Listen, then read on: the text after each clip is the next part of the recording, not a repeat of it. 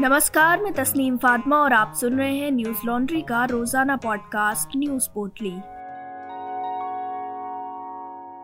आज है 27 जनवरी, दिन गुरुवार। प्रयागराज में मंगलवार को हॉस्टल में घुसकर छात्रों के साथ मारपीट के मामले में छह पुलिसकर्मियों को सस्पेंड कर दिया गया है। जनसत्ता की खबर के मुताबिक प्रयागराज के वरिष्ठ पुलिस अधीक्षक अजय कुमार ने कहा कि उप निरीक्षकों सहित कुल छह पुलिसकर्मियों को मंगलवार रात छात्रावास में छापेमारी के दौरान छात्रों से बदसलूकी करने के आरोप में निलंबित किया गया है।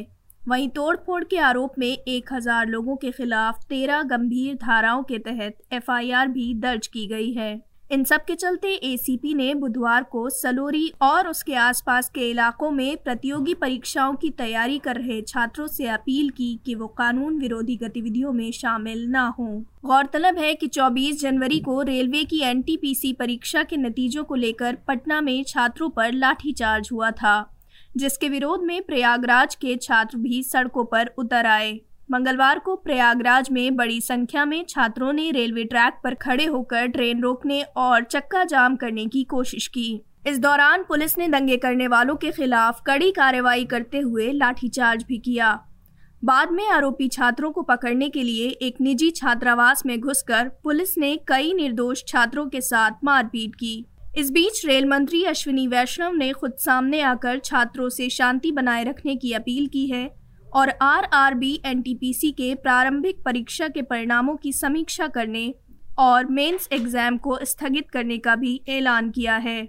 अश्विनी वैष्णव ने कहा कि शिकायत करने वालों के लिए हमें समाधान खोजना होगा और संवेदनशीलता से निपटना होगा। हम कानूनी रूप से स्नातकों को 10 प्लस टू योग्यता वाले पदों पर आवेदन करने से नहीं रोक सकते। वहीं छात्रों पर लाठीचार्ज की न्यायिक जाँच की मांग को लेकर पाँच वकीलों ने इलाहाबाद हाई कोर्ट में याचिका दायर की है। इस प्रकरण के बाद विपक्षी नेताओं ने पुलिस की खूब निंदा की और उत्तर प्रदेश सरकार पर छात्रों के साथ तानाशाही का आरोप लगाया है। कांग्रेस महासचिव प्रियंका गांधी ने ट्वीट किया कि प्रयागराज में पुलिस द्वारा छात्रों के लॉज में और हॉस्टलों में जाकर तोड़फोड़ करना एवं उनको पीटना बेहद निंदनीय है। प्रशासन इस दमनकारी कार्रवाई पर तुरंत रोक लगाए। युवाओं को रोज़गार की बात कहने का पूरा हक है और मैं इस लड़ाई में पूरी तरह उनके साथ हूँ। उत्तराखंड कांग्रेस के पूर्व अध्यक्ष किशोर उपाध्याय के पार्टी से छह साल के लिए निष्कासित होने पर वे आज बीजेपी में शामिल हो गए। बीजेपी में शामिल होने के बाद किशोर उपाध्याय ने कहा कि मैं उत्तराखंड को आगे ले जाने की भावना के साथ बीजेपी में शामिल हुआ हूँ। मीडिया रिपोर्ट्स के मुताबिक बीजेपी ज्वाइन करने को लेकर जब उनसे सवाल किए गए तो किशोर उपाध्याय ने कहा कि असली वजह तो कांग्रेस से पूछी जानी चाहिए कि उन्होंने पार्टी क्यों छोड़ी।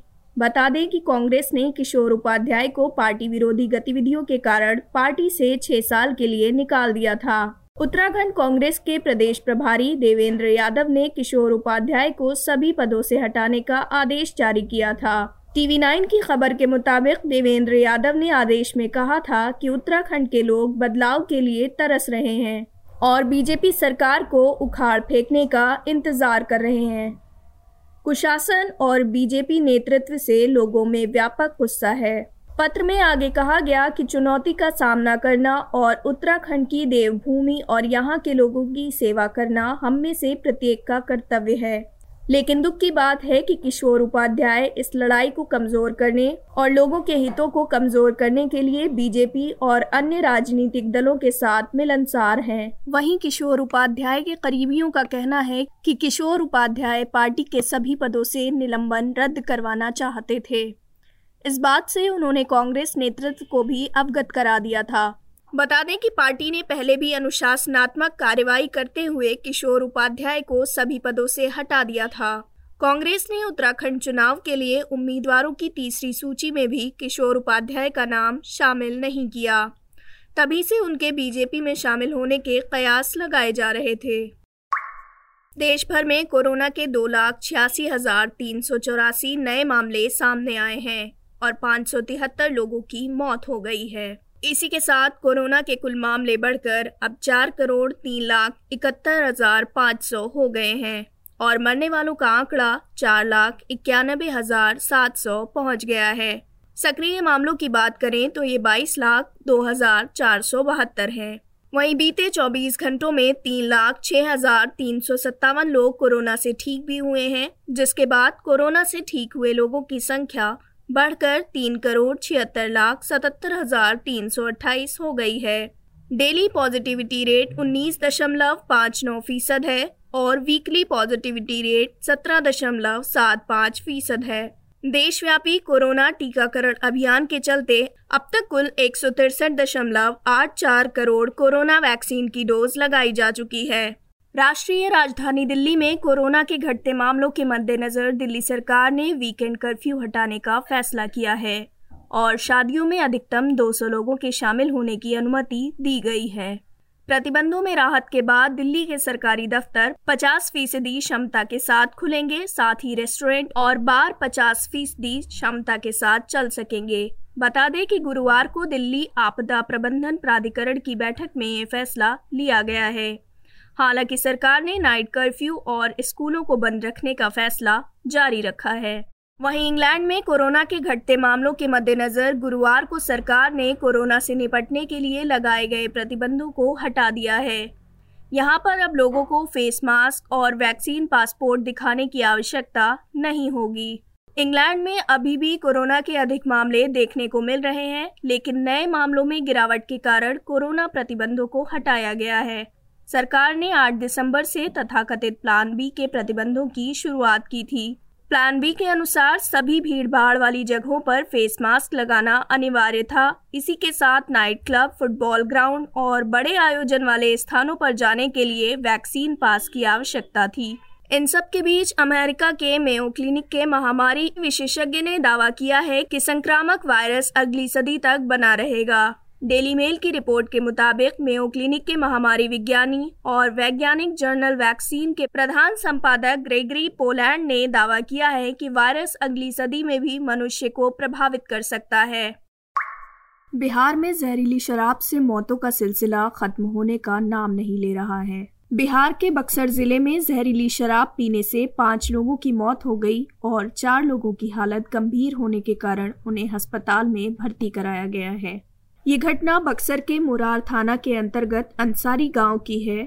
मीडिया रिपोर्ट्स के मुताबिक बक्सर एसीपी नीरज कुमार सिंह ने बताया कि प्रशासन को पाँच लोगों की मौत के बारे में जानकारी मिली है और इसको लेकर जाँच की जा रही है। वहीं डुमराव के भारतीय कम्युनिस्ट पार्टी के विधायक ने सरकार से मांग की है कि वो मृतकों के परिजनों को मुआवजा दे और परिवार के किसी एक सदस्य को सरकारी नौकरी भी दी जाए। क्योंकि वो सभी सरकार की बेकार नीतियों के शिकार हुए हैं। बता दें कि हाल ही में नालंदा ज़िले के सोहसराय में जहरीली शराब पीने से 11 लोगों की मौत हो गई थी, जिसके बाद सोहसराय थाने के एसएचओ को सस्पेंड कर दिया गया था।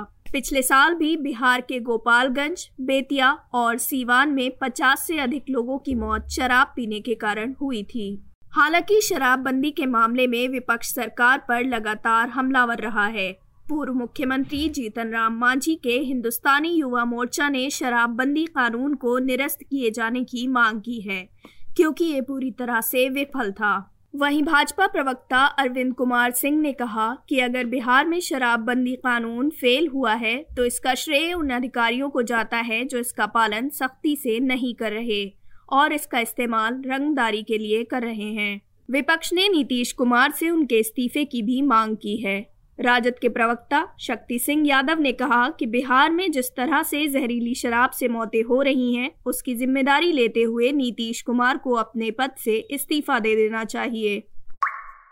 रूस और यूक्रेन को लेकर बढ़ते विवाद के बीच दोनों पक्षों ने सीज फायर के लिए सहमति जताई है। न्यूज़ एजेंसी एएफपी की रिपोर्ट के मुताबिक दोनों पक्षों ने फ्रांस की राजधानी पेरिस में बातचीत की। आठ घंटे से अधिक समय तक चली इस बातचीत में दोनों पक्षों ने युद्ध को समाप्त करने के लिए बिना कोई शर्त रखे सहमति जताई है। इस मामले को लेकर जर्मनी की राजधानी बर्लिन में दो सप्ताह बाद फिर से इस मसले पर चर्चा होगी। टाइम्स ऑफ़ इंडिया की खबर के मुताबिक फ्रांसीसी राष्ट्रपति इमैनुअल मैक्रो के सहयोगी ने नाम न छापने की शर्त पर बताया कि वार्ता 2014 से पूर्व यूक्रेन में अलगाववादी लड़ाई को सुलझाने के बारे में थी, न कि रूसी आक्रमण के खतरे के बारे में। वार्ता खत्म होने के बाद यूक्रेन के दूत एंड्री यर्मक ने कहा कि ये वार्ता आसान नहीं थी। स्थायी युद्ध को रोकने के लिए समर्थन बहुत ज़रूरी है। उन्होंने कहा कि मिन्स्क समझौते की व्याख्या पर मतभेद थे, जिसने 2014 में सबसे खराब लड़ाई को खत्म कर दिया है। यरमक ने आगे कहा कि दिसंबर 2019 के बाद से ये पहली बार है जब दोनों पक्षों ने आपस में सहमति जताई है। वहीं रूस के दूत की मित्र कोजाक ने कहा कि सभी मतभेदों के बावजूद हम सहमत थे कि युद्ध विराम बनाए रखा जाना चाहिए। उन्होंने कहा कि हमें उम्मीद है कि हमारे सहयोगियों ने हमारे तर्कों को समझ लिया है और हमें बर्लिन में एक दौर की वार्ता से नतीजे की उम्मीद है। गौरतलब है कि यूक्रेन की पूर्वी सीमा पर रूस ने अपने लाखों सैनिक तैनात कर रखे थे, जिसके बाद से ही दोनों देशों के बीच तनाव की स्थिति गहराती जा रही थी। रूस के संभावित हमले के खतरे को देखते हुए नाटो ने भी अपने सैन्य बलों की गतिविधि बढ़ा दी थी। इसके अलावा अमेरिका ने भी अपने 8,500 सैनिक हाई अलर्ट पर रखे थे। न्यूज़ लॉन्ड्री 100 प्रतिशत विज्ञापन मुक्त प्लेटफॉर्म है जिसका मतलब है कि हम किसी भी सरकार या कॉरपोरेट से विज्ञापन नहीं लेते। हम आपके समर्थन से चलते हैं। हम ऐसे ही स्वतंत्र होकर काम कर सकें इसके लिए न्यूज़ लॉन्ड्री को सपोर्ट करते रहिए। गोवा, मणिपुर, पंजाब, उत्तराखंड और उत्तर प्रदेश विधानसभा चुनावों से जुड़ी खबरें आप तक पहुँचाने के लिए न्यूज़ लॉन्ड्री की टीम ग्राउंड पर है। हमारे assembly election 2022 NL Sena project को सपोर्ट कीजिए ताकि हम स्वतंत्र होकर जनहित की खबरें आप तक ला सके। हमारे एनएल सेना प्रोजेक्ट को सपोर्ट करने के लिए हमारी website Hindi dot Newslaundry dot com जाए। इसी के साथ आज की न्यूज़ पोर्टली में बस इतना ही। नमस्कार। न्यूज़ लॉन्ड्री के सभी पॉडकास्ट ट्विटर आई और दूसरे पॉडकास्ट प्लेटफॉर्म पे उपलब्ध हैं। खबरों को विज्ञापन के दबाव से आज़ाद रखें। न्यूज़ लॉन्ड्री को सब्सक्राइब करें।